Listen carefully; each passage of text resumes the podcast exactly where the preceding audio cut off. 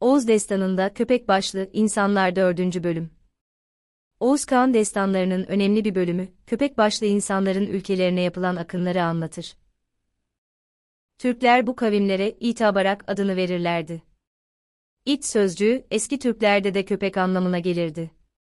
Barak da bir nevi köpekti ve bazılarına göre siyah ve tüylü bir köpek cinsiydi. Ancak bu köpek, başlangıçta efsanevi bir köpek olmalıydı. Oğuz Kağan destanlarına göre, it barakların memleketi kuzeyobatıya doğru uzanan karanlık ülkeler içindeydi. Oğuz Han, İta baraklara karşı bir akın yapmış ancak mağlup olarak dağlar arasındaki bir nehrin ortasında bulunan küçük bir adacığa sığınmak zorunda kalmıştı. Bu adacıkta, savaşta ölen askerlerinden birinin karısı da bir çocuk doğurmak zorunda kalmıştı. Ancak buraya sığınan Oğuz Han'ın ne bir çadırı ne de bir evi vardı. Kadın, ağaç kovuğuna girmiş ve orada çocuğunu doğurmak zorunda kalmıştı. Oğuz Kağan, kadının esenlikle doğum yapmasına sevinmiş ve çocuğa da Kıpçak adını vermişti. Eski Türk efsanelerine göre Kıpçak, sözcüğü ağaç kovuğu anlamına gelirdi. Bildiğimiz gibi, Kıpçaklar, Altay Dağları'nın batısından Güney Rusya içlerine kadar uzanan büyük Türk kitleleriydi. Kıpçak sözcüğü de çok eski çağlardan beri meydana gelmiş bir kavim adı olmalıydı. Ancak Türk destanlarını yazanlar Kıpçak'la ağaç kovu arasında bir benzerlik bulmuş ve bu yolla Kıpçak Türklerinin türeyişlerini anlatmak istemişlerdi. Özetle bu akınlarda tarihi bir olay gibi gösterilen eski Türk mitolojisinin çok eski ve müşterek motifleri sık sık görülür. Örneğin, Oğuz Kağan ve Uygur atalarının türeyiş efsaneleri de benzer öğeler içerir.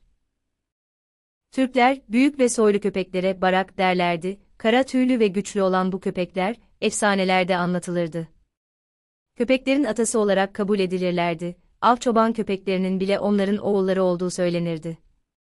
Kuzeybatı Asya'da Itbarak adında bir ırk olduğu rivayet edilirken, Türkler için bu ırk İç Asya'da ve uzaktaydı. Barak köpekleri, başı köpek, vücudu insan gibiymiş, karaymış renkleri, sanki kara şeytan gibi görünürlermiş. Türk kadınları güzellikleriyle meşhurmuş, ilaç sürünseler bile ok ve mızrak batmazlarmış. Destanlarda anlatıldığı üzere, Oğuz Han yenilmiş, adaya sığınarak toplanıp direnişe geçmişlerdi. Ancak 17 yıl sonra Oğuz Han geri dönmüş ve onları yenmiş, kadınların da yardımıyla savaş sona ermişti. Oğuz Han, bu bölgeleri Kipçakbek Eğil vermiş, Türkler de bu bölgeye Kıpçak adını vermişlerdi. Gerçi bu efsaneydi, ancak içinde tarihi olaylar da yatmaktaydı. Öyle anlaşılıyor ki, bu bölgedeki güzel kadınları Türkler almışlar ve onlardan da yeni bir nesil meydana getirmişlerdi. Belik Kıpçak'ın annesi de güzel bir itabarak kadınından başka bir kimse değildi. Sonradan Kıpçak, Oğuz Kağan tarafından bu bölgelere tayin edilmiş ve kuzey ülkeleri, hep onun soyları tarafından idare edilmişti. Kıpçaklar da Türkçe konuşuyorlar ve Türk kültürüne sahiptiler. Fakat Oğuz destanı, Kıpçağı Oğuz Han'ın soyundan değil, nihayet askerlerinden birisinin neslinden getiriyordu. Kıpçak kuzeylere gitmiş, orada soyları türemiş ve yerlilerle karışarak yeni akraba bir Türk kavmi meydana getirmişti. Köpek başlı insanlara Avrupa ve Hint mitolojilerinde de rastlanıyordu. Eski Yunan mitolojisinde de köpek başlı insanlarla ilgili birçok efsaneye rastlıyoruz. Daha sonraki Avrupa mitolojisi de zaman zaman köpek başlı insanlara yer vermiştir. Bu nedenle, Hindistan'daki köpek başlı insanlar asil Hintlileri temsil ediyorlardı ve aşağı bir sınıf değildi. Bu motif eski Yunan ve Avrupa'da da görülmüş olsa da, Türklerde benzer şekillerini görmekteyiz. Örneğin, Doğu Göktürk Devleti'nin önemli bir bölümünü oluşturan Tardı Türklerinin ataları da, başı kurt ve vücudu insan olan bir kişiydi. Köpek başlı insanlara Çin efsanelerinde de büyük bir yer verilmiştir. Çin'in kuzeyinde ve Mançurya'da yaşayan bazı kavimlere göre, Çinlilere göre köpek başlıydılar. Bu efsaneler Çin'de çok daha eski çağlarda başlamıştı ve hatta Çin'in köpek bağlı efsaneleri, Yunanistan'daki efsanelere göre daha eskiydi. Mançurya'nın kuzeyinde oturan ilk Moğollar, köpeğe büyük bir önem verirlerdi ve onlarca köpek, hem kutsal hem de kendi milletlerinin atası olarak kabul edilirdi. Bu nedenle, Oğuz Kan destanındaki köpek başlı insanlar motifinin Çin'den mi yoksa Avrupa'dan mı geldiği kolayca kestirilemez. Cengiz Han devrinde yazılmış olan Oğuz destanları daha çok Batı ile ilgili olan yazarlar tarafından kaleme alınmıştı. ve bu sebeple köpek başlı insanlar Kuzey Rusya ile Finlandiya'da gösteriliyordu. Maalesef elimizde bu konuyla ilgili daha eski kaynaklarımız yoktur. Ancak eski Türk destanlarında, Kuzey Mançurya'da yaşayan köpek başlı insanlardan da bahsedildiği bilinmektedir. Altın yay ve üç gümüş ok. Oğuz Kağan'ın altı oğlunun hükümdarlık sembolü olarak avda bulup getirdikleri nesnelerdir. Bu konu hemen hemen bütün Oğuz destanlarında yer almaktadır. Farklı zaman ve yerlerde yazılmış olan destanlarda ufak değişiklikler görülebilir. Örneğin, Uygur Türkçesiyle yazılmış bir Oğuz destanında, yay ve okların rüyada görüldüğü yazılıdır. Bu güzel olay şöyle gerçekleşmiştir. Sözler dışında kalmasın, bilsin herkes bu işi, Oğuz Kağan yanında bir koca adam vardı, sakalı ak, saçı boz, çok uzun tecrübeli, soylu bir insan idi, akıllı düşünceli. Unvanı Tüsimel'di, yani Kağan'ın veziri, Ulu Türk diye adı, Oğuz'un seçme eri. Altından bir yay gördü, uyurken rüyada, yayın bulunuyordu, üç gümüş okuda. Doğudan batıya, altın yay uzanmıştı, üç gümüş ok kuzeye, sanki kanatlanmıştı. Anlattı Oğuz Han'a, uyanınca uykudan, rüyayı tabir etti, içindeki duygudan. Dedi, bu rüyam sana, dirlik düzenlik versin, Hakanıma inşallah, birlik güvenlik getirsin. Rüyada ne gördüysem, gök tanrının sözüyle, seni de öyle yapsın, tanrı kutsal özüyle. Yeryüzü hep insanla, dolup taşsın boyuna, tanrım. Bağışlayıver. Oğuz Kağan soyunası. Eski tarih kaynaklarına göre olay şöyle olmuştur. Oğuz Han'ın altı oğlu bozkırlarda avlanırken, tesadüfen altın bir yay ile üç gümüş ok bulmuşlar ve bunları babalarına getirmişlerdi. Oğuz destanlarının en son metinlerinden biri sayılan, Hive'nin meşhur Türk Hani Ebülgazi Bahadır Han'ın eserinde ise durum şöyle anlatılıyordu. Oğuz Kağan bir vezirine altın bir yay ile üç gümüş ok vermiş ve bunların ayrı ayrı yerlere, bozkırlar içine yarıya kadar gömülmesini emretmişti. Bey, Oğuz Kağan'ın emrini yerine getirerek yayı batıdaki bir bölgeye ve üç gümüş oku da doğuda yarı yerlerine kadar gömerek getirmişti. Bundan sonra Oğuz Kağan göğün kızından doğan üç oğlunu yani Günhan, Ayhan ve Yıldız Han'ı batıya göndermişti. Yerin kızından doğan üç oğlunu yani Gökdağ ve Deniz Hanları da avlanmak için doğuya göndermişti. Batıda ve doğuda avlanan çocuklar yay ile okları bulup sevinmişler ve hemen onları babalarına, Oğuz Han altın yayı bulan çocuklarını batı ülkelerine tayin etmiş ve gümüş okları bulanları da doğu bölgelerine vermişti. Oğuz Han'ın beyini göndererek yay ile okları yarı yerlerine kadar toprağa gömdürmesi başka hiçbir kaynakta görülmemektedir. Bu bakımdan böyle bir olayın sonradan uydurulmuş olması ilk bakışta akla çok uygun gelmektedir. Fakat Türk mitolojisinin diğer motiflerini de hatırlayınca, bu olay üzerine önem vermeden geçmek mümkün değildir. Çok eski bir efsanedir. Attila'nın çobanlarından birisi günün birinde bir sırın ayağının kanadığını hayretle görmüş. Acaba sırın ayağını böyle ne kesti diye araştırırken yere saplanmış bir kılıç bulmuş. Sapından yere saplanmış olan bu kılıcı topraktan çıkararak Atilla'ya getirilmiş. Atilla'nın etrafındakiler bunu görünce çok sevinmişler ve bu kılıcın Tanrı'nın kılıcı olduğunu söylemişler. Ayrıca bu kılıcı elde eden hükümdarın da yeryüzüne hakim olacağını ifade etmişler. Gerçi bu hikaye, İskitler çağında da görülen bir efsane motifidir. Fakat batı bölgelerini ellerinde tutacak olan Oğuz Han'ın oğullarının, yere gömülü altın bir yay bulmaları da, herhalde Ebül Gazi Bahadır Han tarafından uydurulmuş bir efsane motifi olmasa gerekli. Atilla'nın kılıcı gibi, Oğuz Kağan'ın oğullarının buldukları, altın yay ile, üç gümüş ok da Tanrı tarafından gönderilmiş bir hakanlık sembolü gibi düşünülüyordu. Oğuz Kağan'ın vezirinin, az önce bu konuyla ilgili olarak nasıl bir rüya gördüğünü okumuştuk. Şimdi yine Uygur Türkçesiyle yazılmış Oğuz Destanı'ndan, bu yay ile okların nasıl bulunduklarını okuyalım. Sabah olunca gördü, kendinden büyükleri, çağırarak getirtti, kendinden küçükleri, dedi, hey! Gönlüm benim, avlana sana haydi der. İhtiyarlık başa geldi, cesaretin nerede, der. Gün, ay ve yıldız sizler, gidin güneş doğusuna, gök, dağ ve deniz sizde, gidin gün batısına. Oğuzhan oğulları bunu hemen duyunca, gitti üçü doğuya, üçü batı boyunca. Av avlayıp kuş kuşlayan, gün ile yıldız ve ay, buldular yolda birden, som altından tam bir yay. Sundular Oğuzhan'a, han sevindi hem güldü, aldı bu altın yayı, kırarak üçe böldü. Dedi, ey oğullarım! Kullanın bir yay gibi. Oklarımız ulaşsın, göğe dek bu yay gibi. Av avlayıp kuş kuşlayan, dağ ile deniz ve gök, buldular yolda birden, son gümüşten tam üç ok.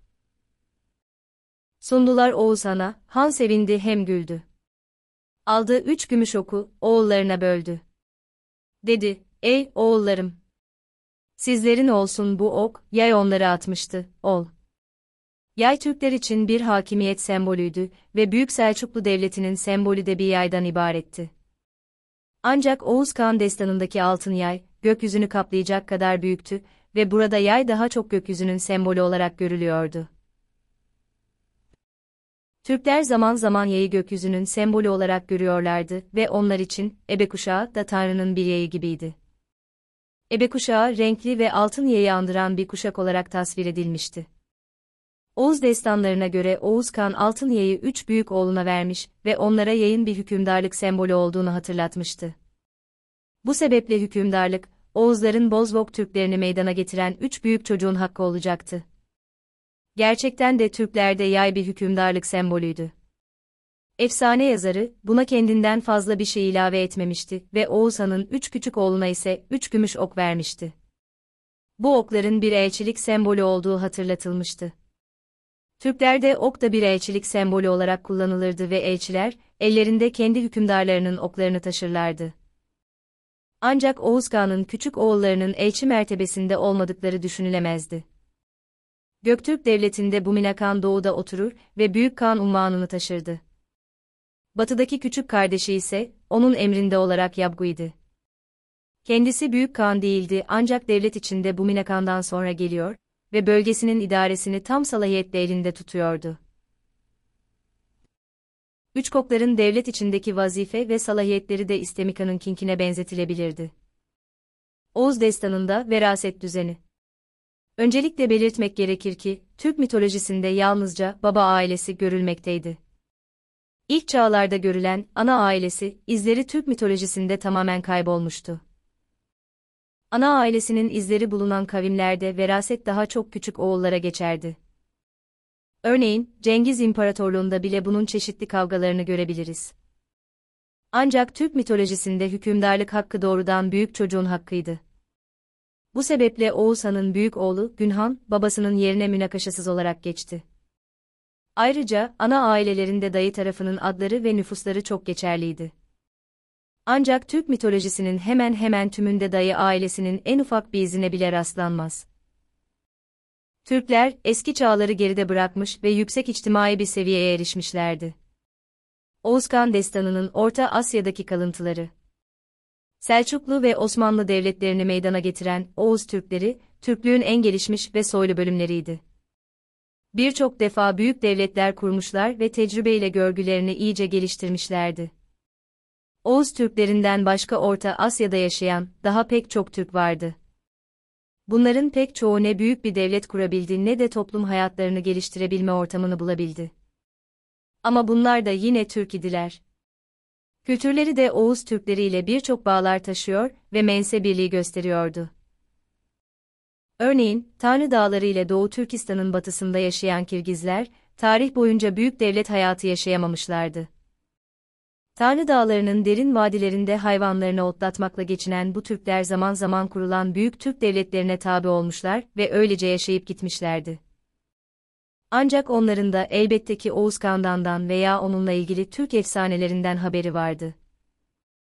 Oğuz Kan destanı, Oğuz Türklerinin bir devlet mitolojisi halini almıştı.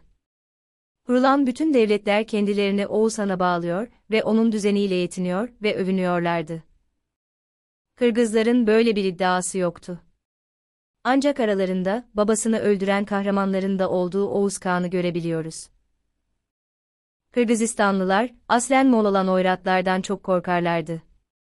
Oyratlar henüz Müslüman değillerdi. Kırgızlar ise Müslüman olmuşlardı, ancak İslamiyet'e henüz tam olarak ısınmamışlardı. Kırgızlar efsanelerine göre, Oyrat Han'ın Almanabet adında bir oğlu olur ve büyüyerek Müslüman olma ihtiyacını, belki de Tanrı'nın ilhamıyla, hissetmeye başlar. Bunun için Kırgızların yurduna kaçar ve İslamiyet'i öğrenmek ve nasıl ibadet edildiğini görmek ister. Anlaşılan o ki Kırgızlar, bu sırada İslamiyet'in en önemli şartı olarak sakal bırakma ve sarık giyme geleneğini biliyorlardı. Bu nedenle kendilerine kaçan Oyrat Han'ın oğluna şöyle derlerdi. Bıyığını tıraş et, sakalını koyuver, saçların olmaz böyle, kakülünü kırkıver, başındaki şapkanın düğmelerini kesiver, her cumadan cumaya mescitlere geliver. Eski Türkler sakal bırakmazlardı ancak biya büyük önem verirlerdi. Ayrıca uzun saç bırakmak da Türklerin geleneklerindendi.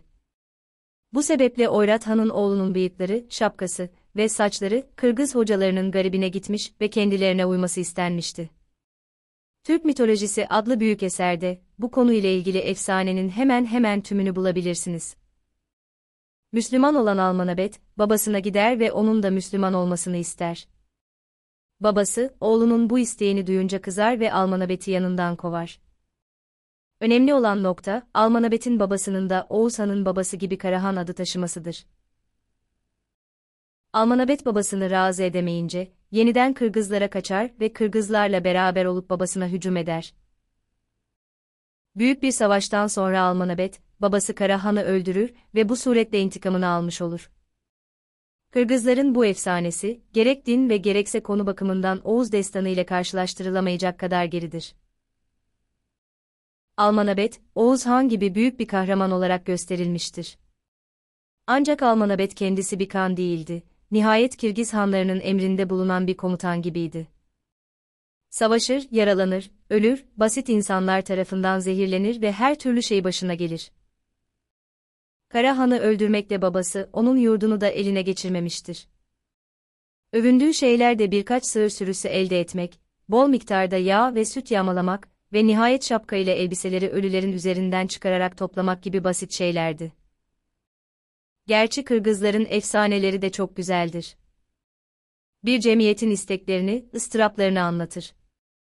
Kendileri Müslüman olmuşlardır ancak etraflarındaki halklar Müslüman değillerdir. Onlar da eski büyük Türk devletleri gibi bu bölgeleri alıp düşmanlarını Müslüman etmek isterler. Bu sebeple kahramanlarına türlü savaşlar yaptırırlar. Ancak savaşlar küçüktür. Akınlar uzun sürer ama elde edilen yeni bir toprak parçasından hiç söz açılmaz. Kahramanlar döner, dolaşır, savaşırlar ve yine kendi küçük yaylalarına gelirler.